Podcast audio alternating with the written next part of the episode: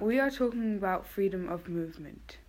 I am against freedom of movement because I believe that if people move around as they wish, one place might become more overcrowded than the other. And if this happens, there won't be enough food and resources to go around for people. Then that place will become chaotic. What is your opinion on this? I am for freedom of movement because people have to go see their family in, in a different country and it's their right to go, do so.